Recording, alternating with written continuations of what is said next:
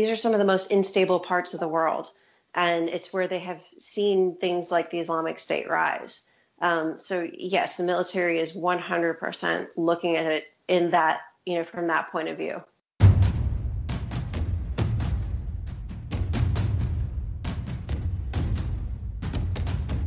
You're listening to War College, a weekly podcast that brings you the stories from behind the front lines.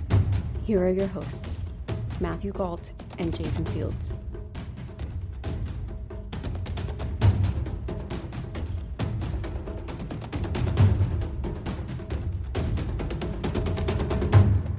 Hello and welcome to War College.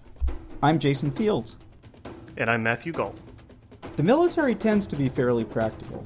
Typically, if it sees a threat, leaders prepare to deal with it. But what if the enemy is the planet itself? Tara Copp, Pentagon Bureau Chief for Military Times, joins us today to talk about the military's response to climate change and also what's happened since Donald Trump took office. So, Tara, can you give us some insight into how generals and admirals tend to view climate change? Well, from day one, uh, Secretary Mattis came into the Pentagon treating the climate and every other threat as something that the Pentagon needed to improve its readiness against. And they, the Pentagon has not stopped since, despite what the president has done in his months in office. Um, I'll give you a perfect example. Uh, you know, in March, the, the president ordered that DoD and every other federal agency stop preparing for climate change the Pentagon is not going to do that. It can't put its ships and its people and its aircraft at risk. So it found a way, it found a workaround. Um, it's just not going to deal with climate change. It's going to treat the weather, the uh, effects of climate change, as a threat to continue to prepare against. And what's your view of Secretary Mattis? So, you know how the president loves to call him Mad Dog.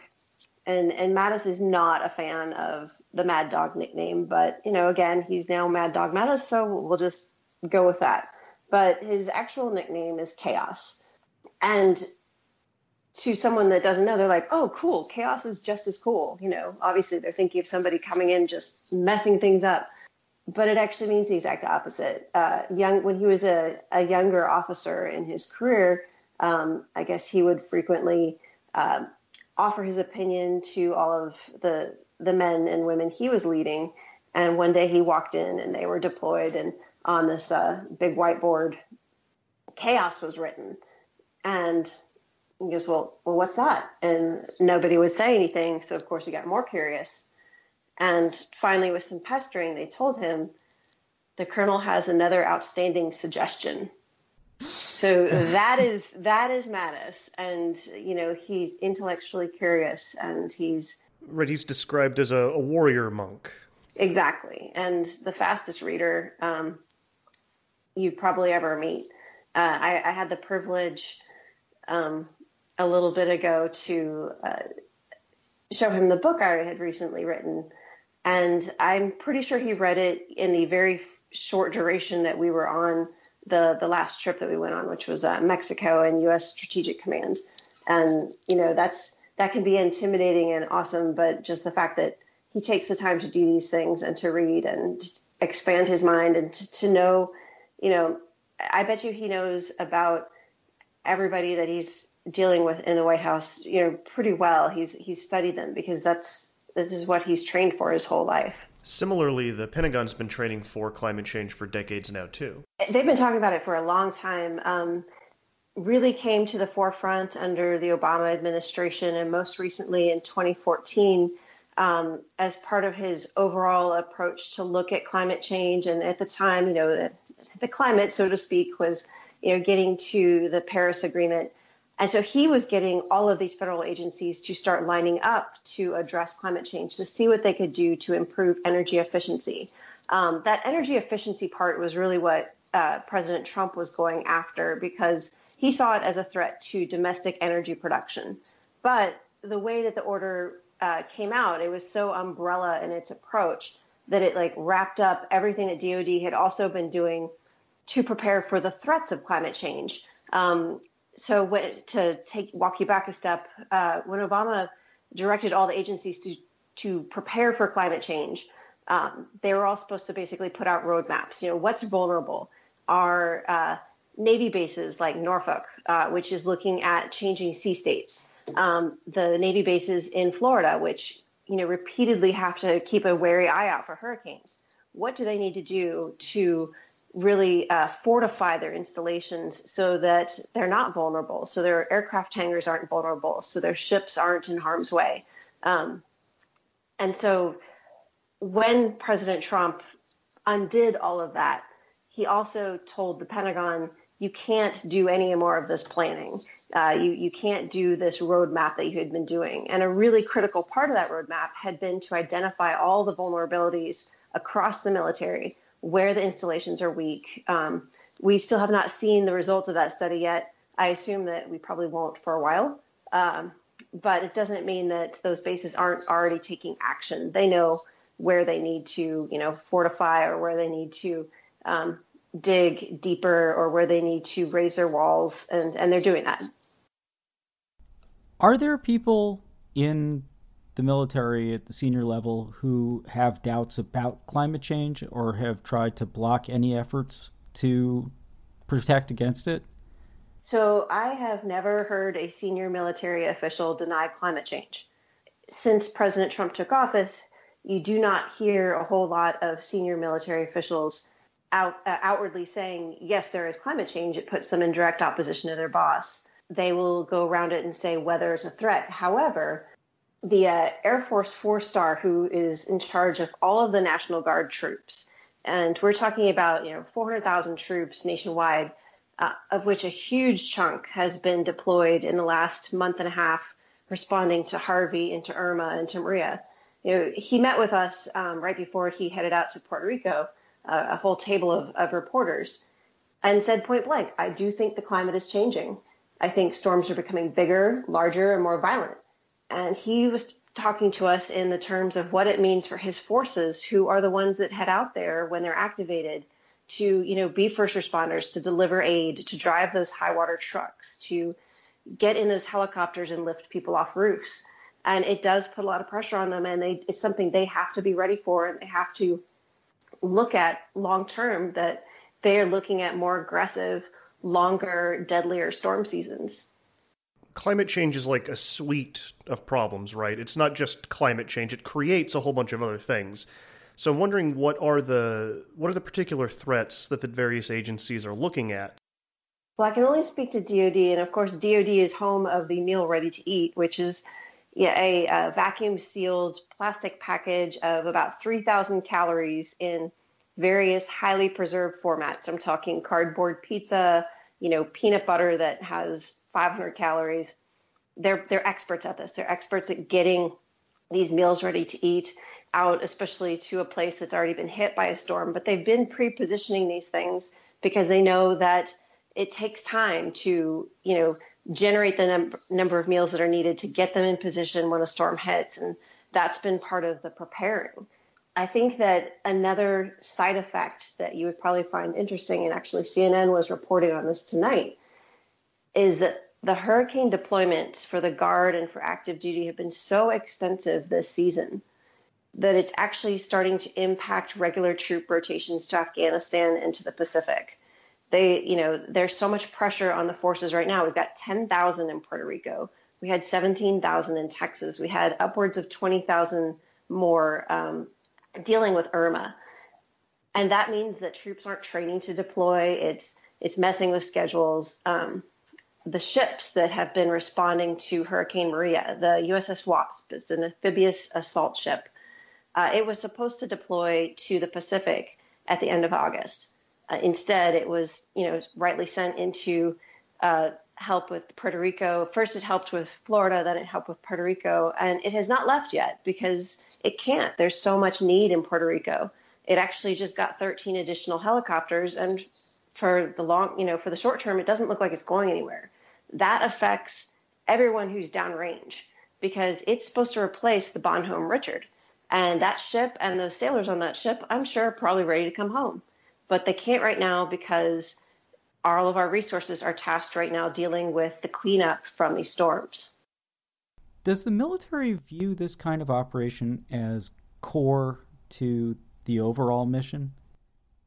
Absolutely, it's part of um, you know it's part of their role in defending the nation, and they in their previous roadmap um, that they now can't follow, but still exists on the web if you want to look it up. It's the 2014 uh, DoD climate change roadmap. They talk about how they have to be ready to deal with more aggressive storms and how they will be the ones that will be needed to respond and to save people and to get guard troops out and to do you know do these high water rescues. You know, we've seen this image again and again this season. And you have actually, it's not just hurricanes. You have guard forces out in California battling wildfires. Every time there's a massive uh, weather event, like a massive tornado, those are guard troops that get activated to help people in need. Uh, how is this changing the equipment that they're using? What kind of buys are they making now that this is, these are problems that they have to deal with? They have bought more high water trucks, and of course, it, those things are getting a good wear and tear this season. Um, one of the things that they bought that has really come into play in Puerto Rico is um, this joint integrated, uh, it's a DoD acronym, but it, call it a JISC. Uh, it is essentially a big tented communications trailer that allows the military to talk to just normal everyday people on their cell phones because the military normally talks on encrypted networks and or they have DSN um, and that's not a telephone system that you and I can just call and say, okay, we need help. Instead, they have found a way to deliver these kind of pods out into um, stricken areas to enable that communication so that not only your EMS or your first responders can reach in, but the military can reach out and, you know, take advantage of all of the information that is out there, especially in this storm you know, social media was huge. There would be someone posting on Facebook or Twitter, please help so and so. They're at this address, this phone number. This enables those two uh, entities to get in touch with each other. So, aside from the communications equipment, are they also buying different types of weapons to fight in a changed world?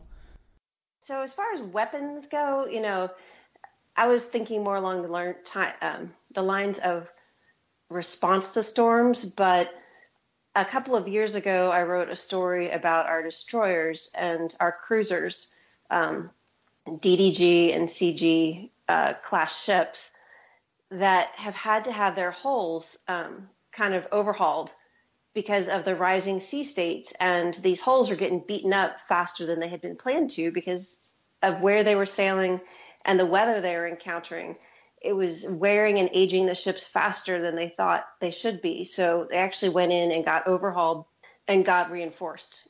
I mean, it sounds like climate change is already costing the military a ton of money. Is that fair to say? Yeah, I think you'll be seeing a supplemental request this year because there were. Um, it's been a more expensive uh, storm response year than I think they anticipated. Now, it's hard to track that money because if you think about like Hurricane Harvey in Texas, 13,000 of those troops were uh, state Texas National Guard. The state is supposed to pay for that. Now, the state may find that it needs to seek federal funds for its overall storm response to reimburse.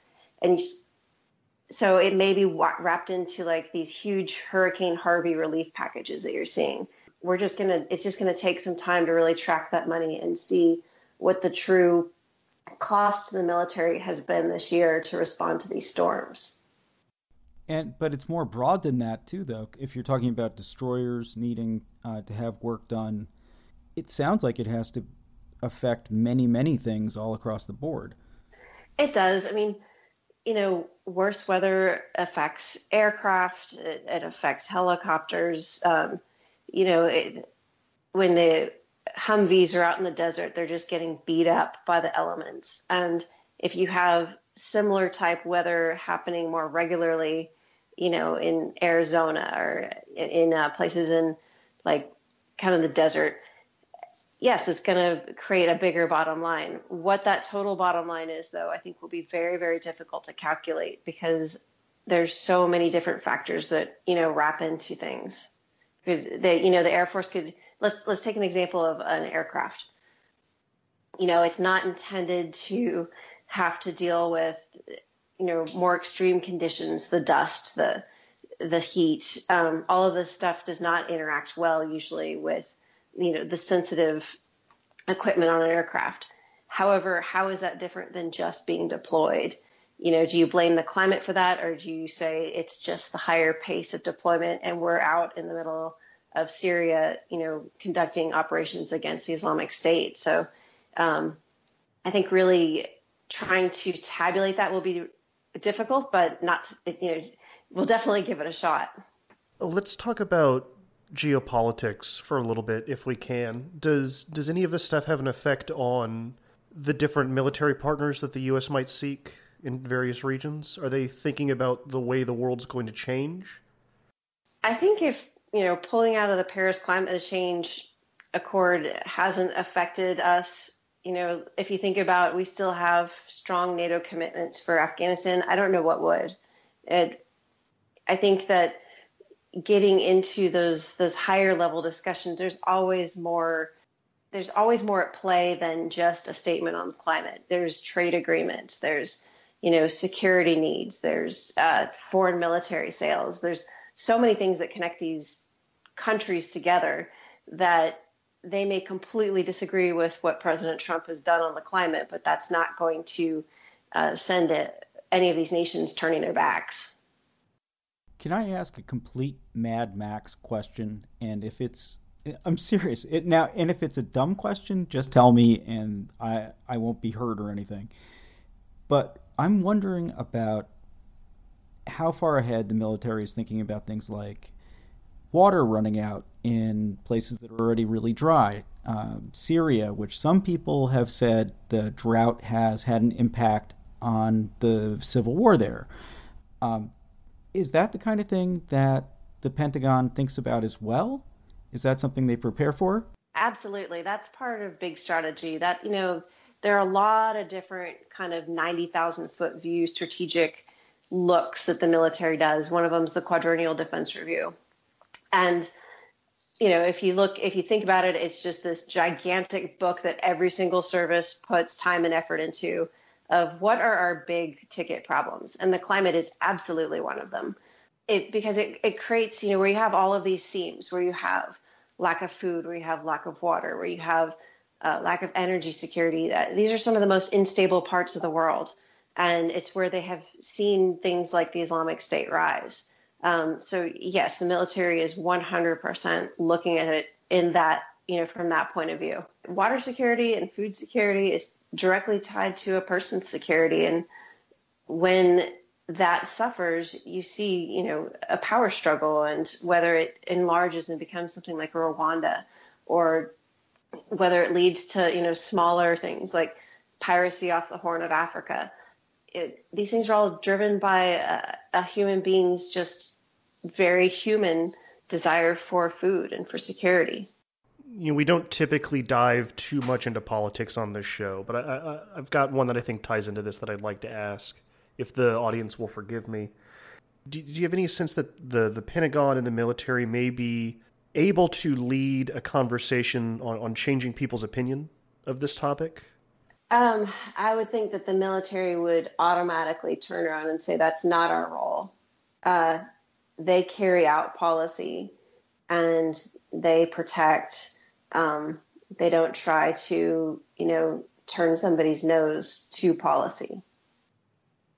They'll they'll take, you know, they're going to continue to take their cues from Congress and from the White House. And yes, the obviously generals and advisors go up to the Hill and they go to the White House and they give their best advice. But at the end of the day, they also salute and carry out what they've been told to do. Which I guess is actually the foundation of the American state, right? It is a one commander in chief, not not a five-sided box of commanders in chiefs. Uh, another threat is to U.S. military bases, right? Just from rising sea levels. Are some of them already flooding? Uh, they're not flooding, but let's let's take the example of Norfolk. Um, Norfolk's an old, the Hampton Roads areas, old Navy bases. They've been building ships there for decades. And the first time they built a pier, they just built it uh, like one story pier, basically, not very uh, reinforced. And because the seas have been more aggressive, it has basically worn down that pier way faster than they thought. So now, as they've expanded, all of their piers are two stories high and like multiple re- reinforced in multiple ways so that as these sea states get even stronger, which they are anticipating, the piers will be able to withstand not only the higher sea level, but you know more forceful waves, uh, longer storm seasons, you name it. Will the military be brought in to do similar engineering feats elsewhere if the climate really does change substantially, like uh, the Army Corps of Engineers, or you know, is that the kind of task that the military would take on? Well, the Army Corps of Engineers um, all the time is doing things that they anticipate will help populations better weather, um, you know, age better, if, if for uh, one way to describe it. You know, they're always digging deeper uh, ports and they're helping um, redirect rivers to be able to have a greater water supply for a populace you know, they deal with energy issues all the time. They work on levees, they work on seawalls, and that work hasn't stopped. Um, you know, you, have seen the concerns about uh, the, the different dams and levees in this storm, or in the, I'm sorry, not this storm, but the last three hurricanes. And those are all going to be things that the Army Corps of Engineers now have to go look at and see what, you know, what needs to be reinforced for next year. All right. What about the Arctic? Because that's an area that's that's you know heating up both in terms of actual heat and interest internationally, right? Russia's really making a drive there. Yeah, um, and what you're seeing is all the polar ice caps melting, and there's going to be exposed land, and there's going to be a lot more water to sail through.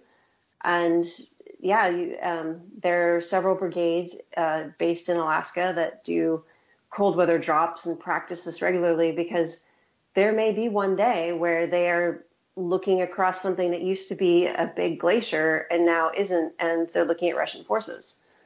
They train they train to that regularly and you know the security concerns about the arctic and whether the us has the resources like yeah i'm i'm sure you've both seen that uh, right now the, they only have the us only has two arctic capable ships like icebreaker ships. Um, and the fact that they are going to need more to continue to be able to to work through you know this growing waterway this growing very strategic waterway up in the arctic.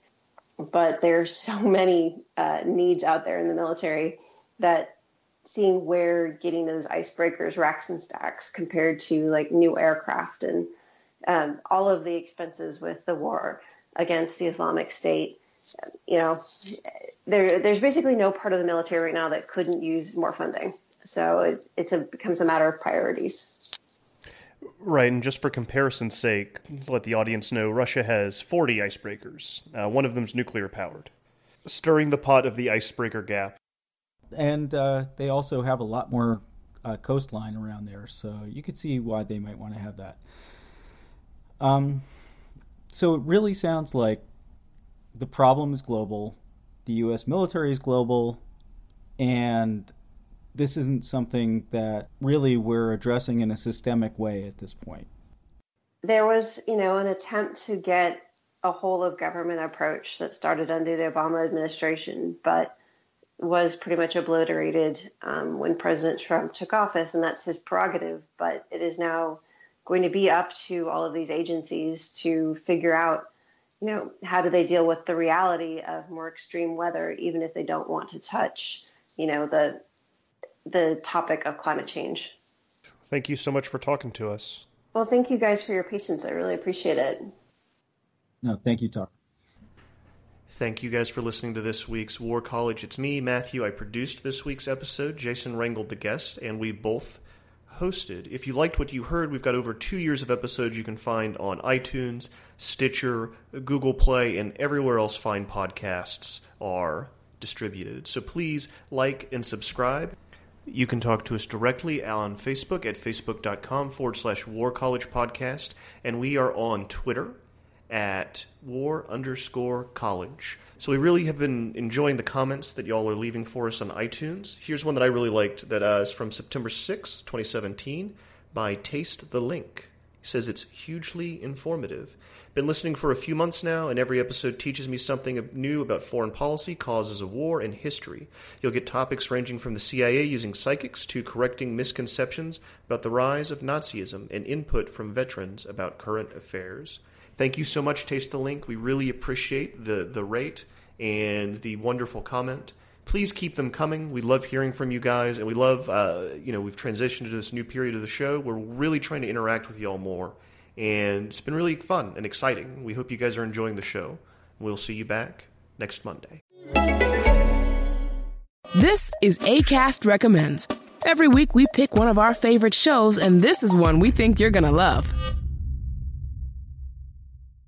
Hi, folks. This is Rick Wilson from The Daily Beast's The New Abnormal. And I'm Molly Jong-Fast, a left-wing pundit and editor-at-large at The Daily Beast. I'm also an editor-at-large at The Daily Beast, a former Republican political strategist, best-selling author, and full-time troublemaker. Every Tuesday and Friday, we have fun, sharp conversations with people like Mary Trump, who revealed why her uncle is the worst president we've ever had. Or Ben Stiller on how the world of comedy is changing thanks to our political landscape. Tune in to The New Abnormal to hear us have fun conversations about a world gone mad. ACAST is home to the biggest podcasts from the U.S. and around the world. Subscribe to this show and hundreds more now via ACAST or wherever you get your podcasts.